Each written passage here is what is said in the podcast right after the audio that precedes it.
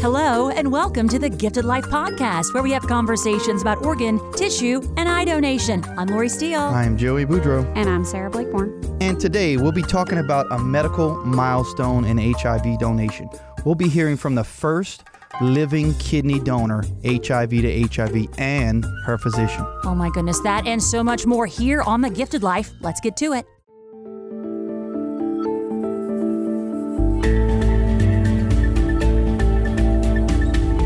All right, here on the Gifted Life, we are talking about a medical milestone, and we are so excited to introduce you to our guest, Miss Nina Martinez. Hey, Nina. Hey everyone. We are celebrating you, what you've done. We want to talk about this, but Joey, talk about this medical milestone. What happened? It's it's not only a medical milestone in the donation world; it's a medical milestone in healthcare in general. The fact that uh, Miss Nina here is the first living HIV to HIV kidney transplant.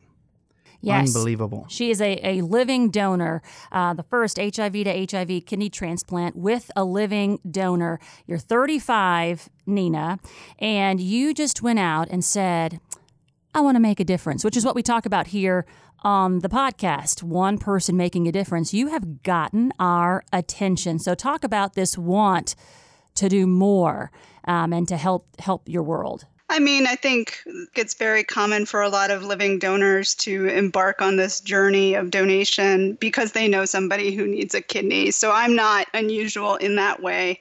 Um, my ask for a kidney came from a friend who didn't ask me specifically for a kidney. He just posted on Facebook that he was in kidney failure and needed a kidney. And this was actually an idea I had about donating because I knew that it was legal. You guys have had episodes about the Hope Act. I knew it was legal for me to donate, and I knew that I was just as healthy as a former neighbor of mine who donated a kidney. So she is the medical reporter for Fox 5 Atlanta, and I saw what she went through because she shared her story with her viewers. And I thought to myself, you know what? I bet I'm just as healthy as she is. And this was uh, about three years, four years ago, actually. June 9th is her kidney anniversary. So it was a number of years before m- my friend said that he had a need for a kidney. So I was just waiting for an opportunity to which to I guess, manifest my donation decision because everybody was really excited about the Hope Act. But to me, when I learned about it, I was 30 years old and was not very excited about signing up on the deceased on the, to get my um, little heart on my identification. I just was not exciting to me. But living donation, that was a little bit more exciting because I get to stick around for that. There you go. We'll cut there you, you some go. slack on that. I said I, I have so many questions. All right, so um, so your friend, uh, so you you said you he was asking for a kidney. So tell us how that all went. You weren't able to donate to him, right? Not not eventually. So he had just posted on Facebook that, you know, he was in kidney failure and he needed a kidney. And I remember this, this was around 4th of July weekend last year. And I wasn't doing anything. And again, this was something I had thought about doing for a number of years because I knew that it was legal. But um, when I asked local physicians about this possibility in 2015 here in Atlanta, a lot of them said, you know, we don't think that it's going to happen. There's too many concerns about what happens to the remaining kidney in people living with HIV because the virus itself can cause kidney disease. The medication is used to treat HIV, particularly the older ones, can cause kidney disease. Like we we don't know. We're not optimistic that this is going to happen. And then they said, you know, you could sign up for the Georgia registry and I was like, woohoo! um, you know, um, and so just again, Fourth of July weekend, that's when I read my friend's post. And so, knowing that I had wanted to do this, had asked around, um, had actually was inspired by an episode of Grey's Anatomy, uh, season 10, episode 19 yeah? for you Grey's Anatomy fans. um, does have the first HIV to HIV uh, living donor kidney transplant recommended. They did actually a pretty good job. I know that there have been other episodes of Grey's Anatomy where maybe they shouldn't have passed the psychologic evaluation, but uh, that particular hope transplant episode that, that was inspired um, is actually very good. So I Googled, had nothing to do, Googled, saw that Johns Hopkins was the first transplant center that approved to attempt living kidney donation. So I reached out to them and said, you know, how do I get evaluated? And that's kind of how that all started. And wow. And and so you know, as you found out, which is something that, that quite so many others have found out before, the the the donation process isn't that simple. Uh, there no. are so many things that you've got to go through, and then from a matching standpoint, uh, it's not just matching, you know, a size or blood type. There's also other factors that that go with that. So, uh, mm-hmm. so then, what happened after that when you know you guys started through that process? I feel like I learned every lesson there was to learn about. Um, kind of the hurdles in living kidney donation through this process. So, myself and my original intended recipient were actually not a blood match but Johns Hopkins and a number of other centers do specialize in incompatible kidney transplants where you know, if the chances of getting a deceased donor organ are not that great and they don't have other options for compatible living donors, um, in some circumstances, they can make it so that a incompatible kidney transplant gives that person a chance at receiving an organ. And that was the plan with me and my original intended recipient. Unfortunately, he passed away before I could Aww. complete the evaluation. Um, he he passed away the day after Thanksgiving.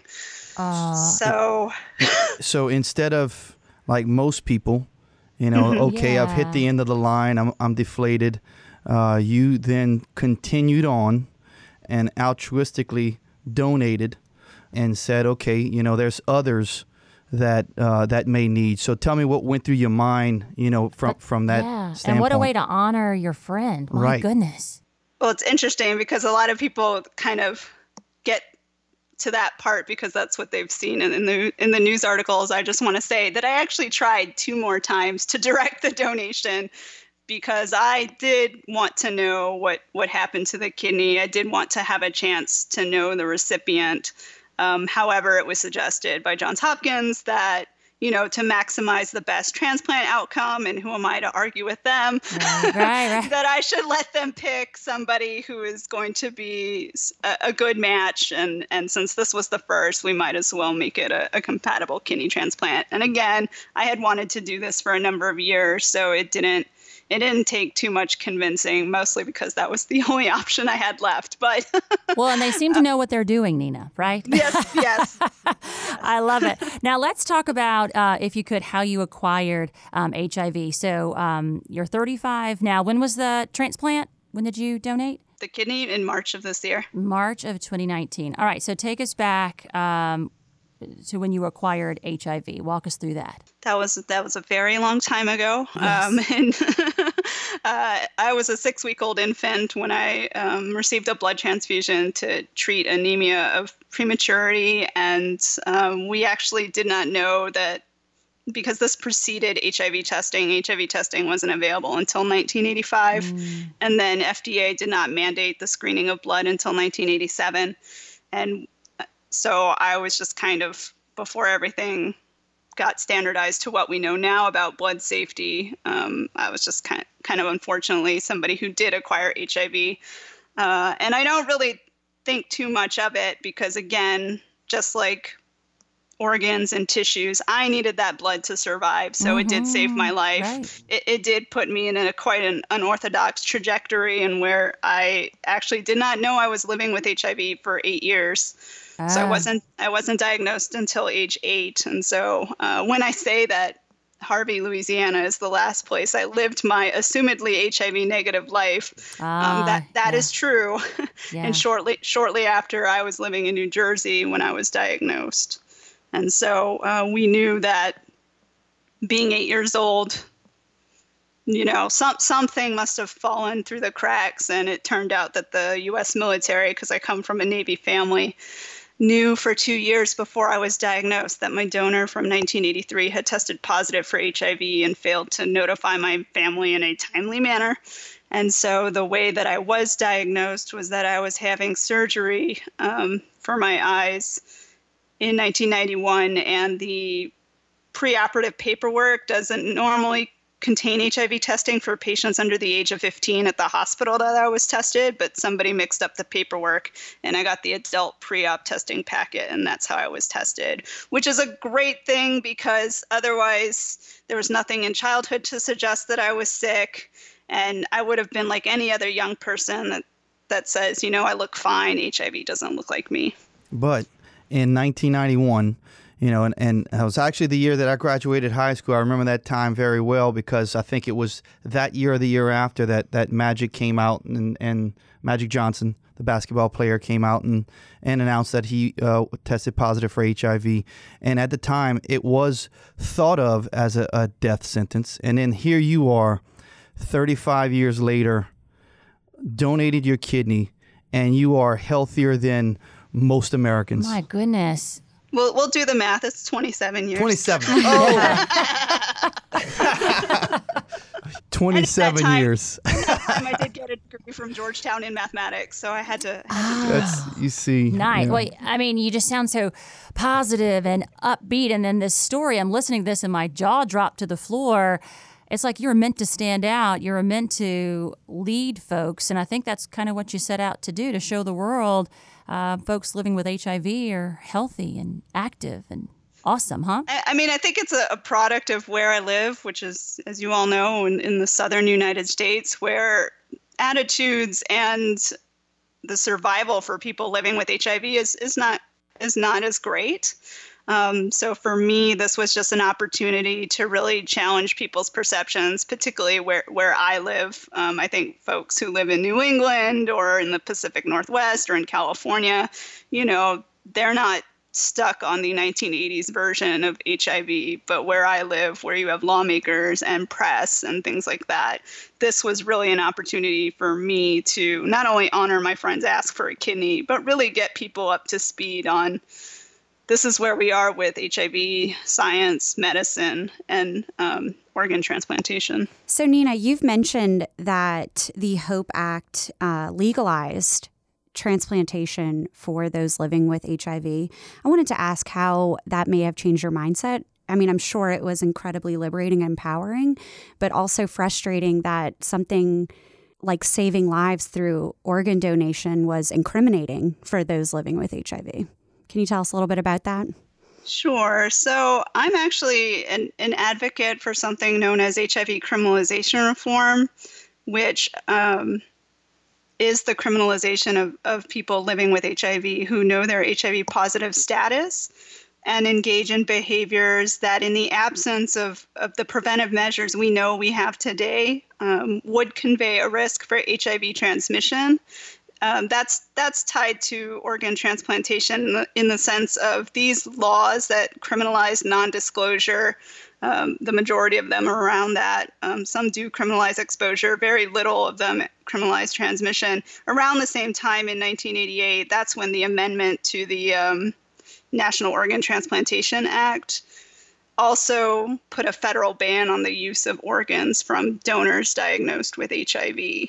So for me, uh, living here in Georgia, we do have a law that not only criminalizes non disclosure, there's also another part of the law that will criminalize organ donation um, without disclosure of a known HIV positive status, which is very ridiculous in a sense because it's from 1988 and last time I checked the calendar it is 2019 and as you all know you know when you sign up for the registry it doesn't ask your HIV status. UNOS doesn't collect in their database somebody's HIV status. And so um, for me, there has been a movement across the country to modernize these laws. Even the US Department of Justice says these laws that criminalize non disclosure of an HIV status, where there is no intent to harm, there's, high, uh, there's like no likelihood of transmission, because some of these laws, for example, Georgia, it's a felony for me to spit on a cop, even though we know spit does not transmit.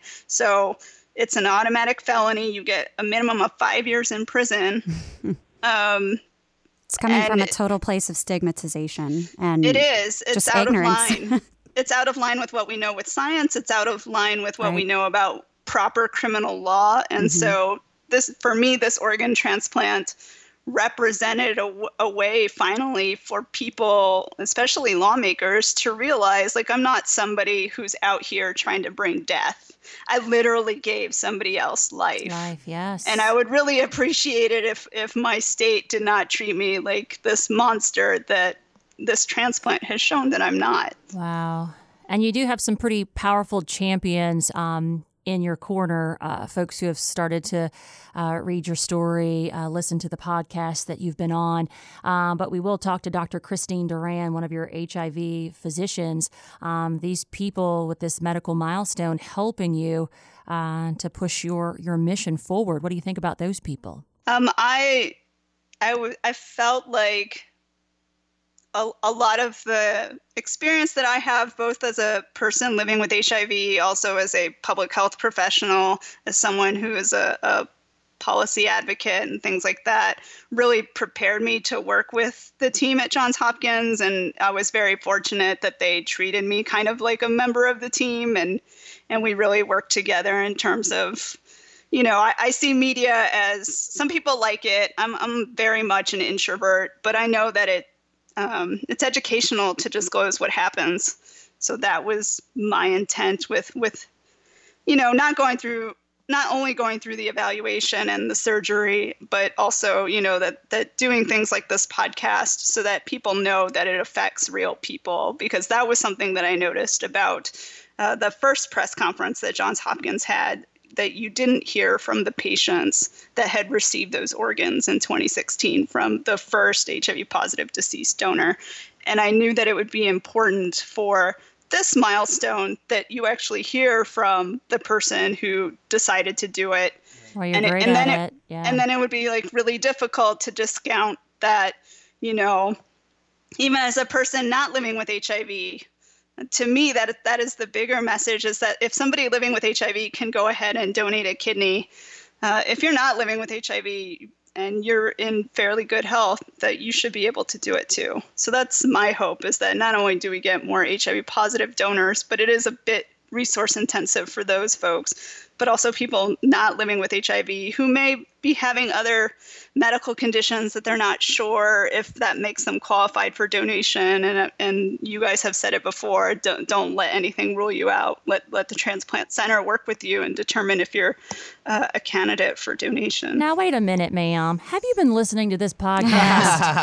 have you? because we have Sounds a like mutual have. friend, Dorian Alexander. We had him here on the Gifted Life. He taught us how to dance, or he tried to. He tried his best. We're just not dancers, but uh, You're so, not a dancer. So we're curious, just as you're trying to soak up all this information, uh, any any takeaways besides uh, you know kind of what you just mentioned about donation and education? I mean, I, I just it's funny because people are constantly asking, but have you have you benefited from this? And I said, well, you have to describe benefit because some of those benefits are illegal. And then I, I slightly it slightly escapes my mind that uh, they did find a small kidney stone during the evaluation, and as a result of donation, I lo- I no longer have it. So that is the one the one single medical benefit. Uh, There you go. I gave a kidney and a rock. Oh my God. All right, Nina, we could talk to you all day. You are amazing. We love the work that you're doing. Um, and we love that you're just spreading information. That's what we try to do. Information is key, right?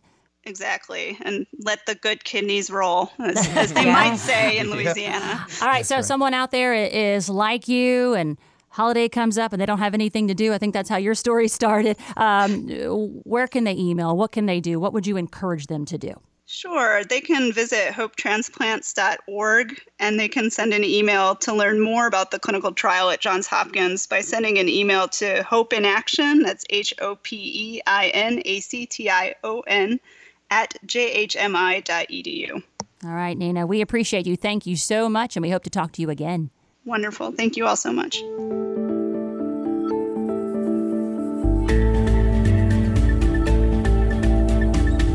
Up next on the Gifted Life podcast, Dr. Christine Durand. Now, that sounds familiar. She does. Yeah, been here on the podcast before, Yep. right? Yep. Well, she talked about HIV and Hep C donors in the past. Yeah, and the Hope Act. Hi, Doctor. How are you? I'm great and very happy to be back speaking with you all. Thanks for having me. We've been reading a lot about you lately, and we just heard some great things about you from a Miss Nina Martinez, uh, a wonderful woman who's helping to make medical history, right? That's right. She's really the the hero here. You should be hearing lots more about her than than me, but we are we're just very honored and privileged to have been uh, part of her journey. She is fantastic. And, and Doc, you know, I didn't mention it yet. And, and if you haven't heard our podcast uh, that we spoke to Dr. Christine Durand in the past, she is one of the uh, drivers of the Hope Act. Uh, she's an infectious disease physician at Johns Hopkins in Baltimore, and uh, and she, like I said, has pretty much been in the driver's seat of turning the Hope Act into what was just a policy into what's now life-saving action. And, uh, and and in the past, our focus has been deceased donation. Of course, we've been involved at LOPA in Louisiana. We've had three uh, donors here. So so I wonder, Doc, what opened the doors to start looking into uh, living donation as an option? Well, the Hope Act allows both HIV positive people to be deceased or living donors. And we wanted to start with deceased donation. That was the first trial we put together. Um, and we, we opened um, a living donor trial shortly after that. So before we went into this uncharted territory, we really wanted to make sure that it was safe for people living with HIV to become donors. HIV is associated with kidney disease, so many people thought if someone with HIV donates a kidney, are they going to be more likely to develop end stage renal disease themselves and end up on dialysis? So, to understand that better before we started doing the transplants, we did some research. And Dr. Abby Muzaale and our group published a paper in the American Journal of Transplantation, which showed yes, there is an additional risk associated with HIV towards developing end stage kidney disease, but it's a small risk and it's an acceptable risk. It's comparable to other things that we allow living donors to have, for example, smoking. And so once we thought that the risk was really small and acceptable, that's when we felt it was safe to start a trial. Okay, and any changes we we talk about deceased donors and living donors. So, is there any big change with surgery or, or prep um, on your end? I think the biggest um, risk again is is to the donor for developing kidney disease over the long term. So what we do differently is we just um, really optimize all the other risks. We look carefully: do they have high blood pressure? We make sure they don't have diabetes. We make sure there are really no other factors that might put them at risk for kidney disease. And in the past, some of our HIV medications were toxic to the kidneys, but today with modern antiretroviral regimens, that's really not the case. And so we, we look carefully to make sure um, the donors, and in this case, Nina, was on an excellent regimen that really wouldn't put her kidneys at any additional risk. So a lot of what we're talking about is is what what happened to Nina's one kidney that's you know that she still is living with. So a lot of, of uh, the public and, and even uh, those in healthcare, some would think that, well, because she's is living with HIV, that she's probably immunocompromised to the point where she might not even be able to survive the whole surgical procedure. So, was there any added risk from, from your standpoint uh, as far as just that initial surgical procedure and, and the immediate following? HIV in 2019 is really a different thing than HIV, say, 30 years ago. Mm-hmm. And I know many people still think of it as AIDS, as a death sentence, but we have made such incredible uh, milestones with HIV that it's really a chronic and manageable illness. Um, so Nina was put on treatment very early on, excellent, had excellent care, and is really as healthy as her HIV negative peers. Um, and so the, the face of HIV has changed dramatically. She did not have any immunocompromise. Her immune system was very healthy. And these are all factors that um, that we looked for before moving forward with her donation. And, and Nina is great because she said, I just wanted people to know that this was possible, that we can save these lives. Um, and so you're really kind of pushing the envelope. So, um, are you encouraging folks to go to these centers? Because I know Johns Hopkins is, is leading the way. Are we going to see more of this, do you think? We are certainly encouraging people living with HIV to talk to their providers about it. If they have a loved one or a friend that needs a kidney um, who's also living with HIV, they you know can could come forward to be evaluated as a donor if they want to and and we have had interest even from um, people who are what we call non-directed donors. So, like Nina, they are stepping forward to give a kidney to someone they don't even know that they haven't even met yet, just as an act of of altruism. And can you give us uh, just a timeline? You said in 2019, man, things have changed, and that's what we say out in the community like, wait until tomorrow. Who knows uh, what we're able to do? So, kind of give us a, a timeline on the HOPE Act to, to where we are now. Well, the HOPE Act, um, really the idea for the HOPE Act started in 2010, 2011, um, after Elmi Muller in South Africa had published the first cases of HIV to HIV kidney transplant in, in South Africa. And that inspired Dwayne Segev, a kidney transplant surgeon at Hopkins, and, a, and really the whole community to say, you know, we need to allow for this to happen in the United States. Um, so they they conceived of the HOPE Act. They lobbied Congress. It was passed unanimously in the House and Senate and signed by President Obama in 2013. Um, in 2015, we finally had the federal law changed, and the um, the body, uh, the, the UNOS, which oversees all organ transplantation, they changed their policies to allow for it to happen. So we opened our first study in 2016 and um, then in 2019 we did the, the first living donor transplant. And you you mentioned uh, in the past that you know I know when we got involved uh, here at LOPA there was about I want to say a, around a hundred or so or maybe even less uh, donations that had taken place. Uh, so how, where are we right now, and and and where are we with expanding that pool? You mentioned liver and kidneys you know but but what about expanding that to uh, hearts and lungs yeah so we're, we've definitely made some great progress the first two years of hope 2016 and 2017 were um, early years a little bit slow but in 2018 we really saw a larger expansion of donors and we've now had more than 120 kidney and liver transplants. It's amazing. We hope that the next step is actually going to be heart and lung transplants. Initially, um, the Organ Procurement and Transplantation Network, when they changed their policies, did not change policy to allow for heart and lung. But we've now just had um, a large discussion about that amongst the transplant community. It was opened up to public comment, and I believe in the next few weeks we should see the the policy change to broaden even further and allow for HIV to HIV heart and lungs. I think that's coming. And Dr. Durand, um, are there any other benefits that you see for HIV living donation that we maybe haven't discussed yet? Well, I think obviously it's a, a great medical milestone, and Nina's gift has has saved a life. Mm-hmm. Um, but I think beyond that, it's also a huge milestone in just changing the way people think about people living with HIV and hopefully a step towards decreasing the stigma and the misperceptions that still remain. And the lives saved. My goodness. I always love when you come on. We always learn new information and you're always doing something exciting and groundbreaking. So we appreciate you, Dr. Durand. We hope that uh, we hear from you again on The Gifted Life and um, tell Nina we said hi when you see her. Absolutely. Thanks for having me. It's always a pleasure.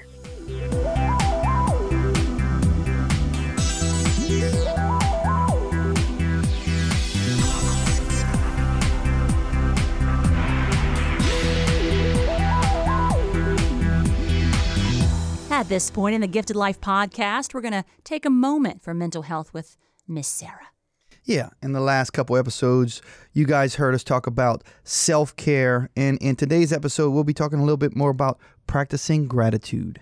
Yeah, so um, like Joey said, we're going to talk about practicing gratitude and how it is a way that we can participate in our self care.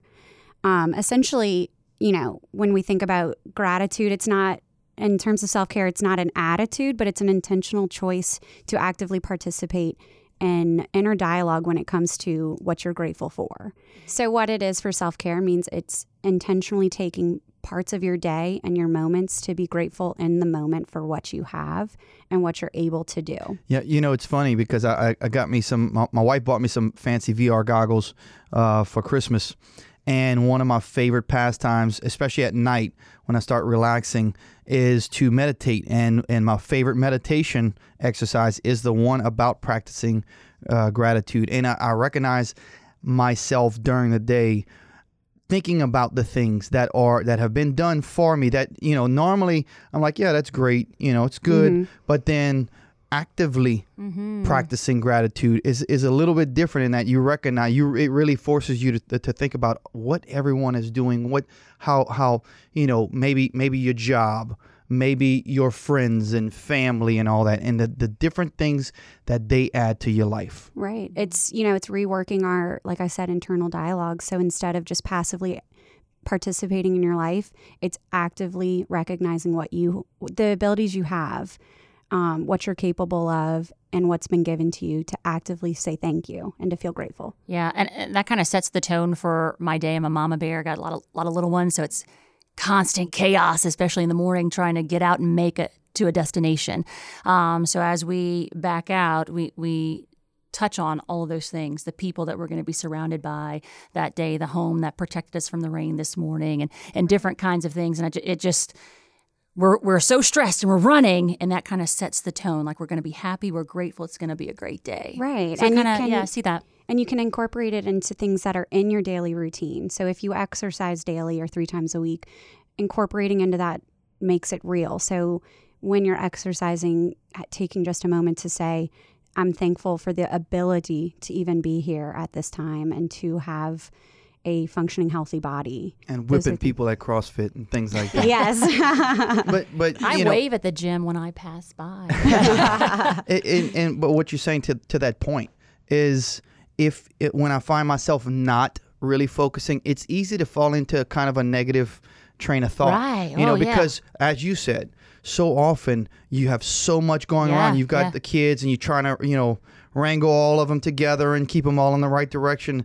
And it's easy to fall into the little things. Oh, I can't believe you know he spilled this or she did this Yeah, or yeah. but but when you kind of refocus your, your attention Mm-hmm. to those positive things and and and that are, are truly grateful Yeah. you know for everything that you've got it, it just it really like you said it completely resets and, and sets a Yeah. tone for a better day Yeah, Yeah. because let's face it, life's hard. So it's if we can just like put one little thing each day that we're grateful for, I think it can improve our inner dialogue to focus on, like you said, the more positive, helpful things in our life. Yeah, because uh, one thing would go wrong, and then the rest of the day, don't don't you talk to me? Don't you even think about coming over here? and so I had to to It's rework that. Right. So Self it's, care, it's absolutely self care, which is helping us improve and be more successful. So, if you are looking for a way that you can start practicing gratitude, there are, of course, there's an app for everything nowadays, mm-hmm. especially my favorite, which is the Gratitude app, which sends you daily quotes of positivity and success, as well as lets you log something each day that you're grateful for. I like that, Miss Sarah. Thanks so much. You're We're welcome. grateful for you. Aw.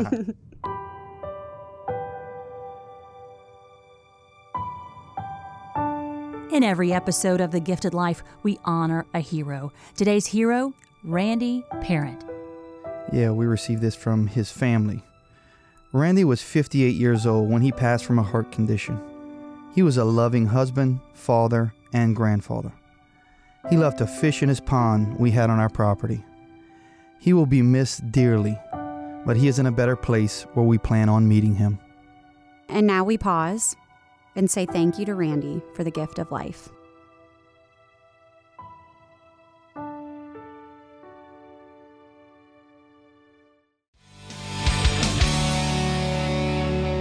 Question and answer segment today, a little different, guys.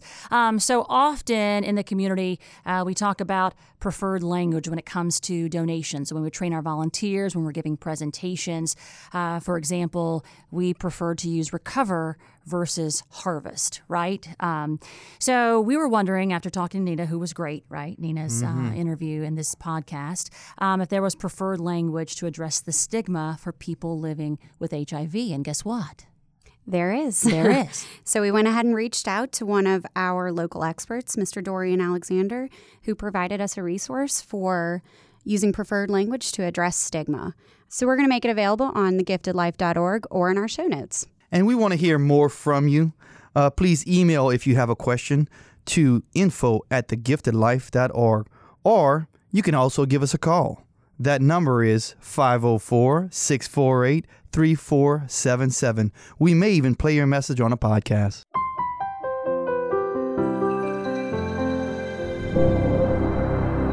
And that'll do it for this episode of The Gifted Life. Thanks so much for listening. Yeah, special thanks to Nina Martinez and Dr. Christine Durand for sharing in their story, and especially Nina's story of being the first HIV to HIV living kidney donor. The best place to find us, guys, on our website, thegiftedlife.org. Listen there and find links to listen on Apple Podcasts, Google Podcasts, Spotify, or anywhere you listen to your podcasts.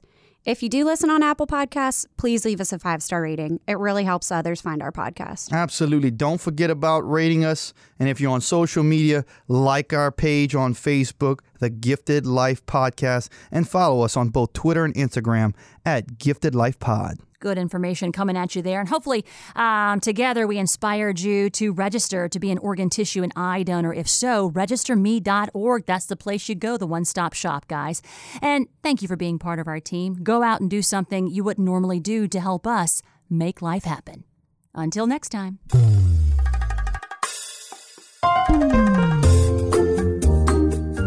This is a production of LOPA, or the Louisiana Organ Procurement Agency. The Gifted Life is hosted by Lori Steele, Joey Boudreau, and Sarah Blakemore. Our executive producer is Kirsten Hines. Producer is Shalon Caraway. Intern is Rebecca Ranum, and we are recorded, engineered, and mixed in our Covington, Louisiana studio by Troy Perez.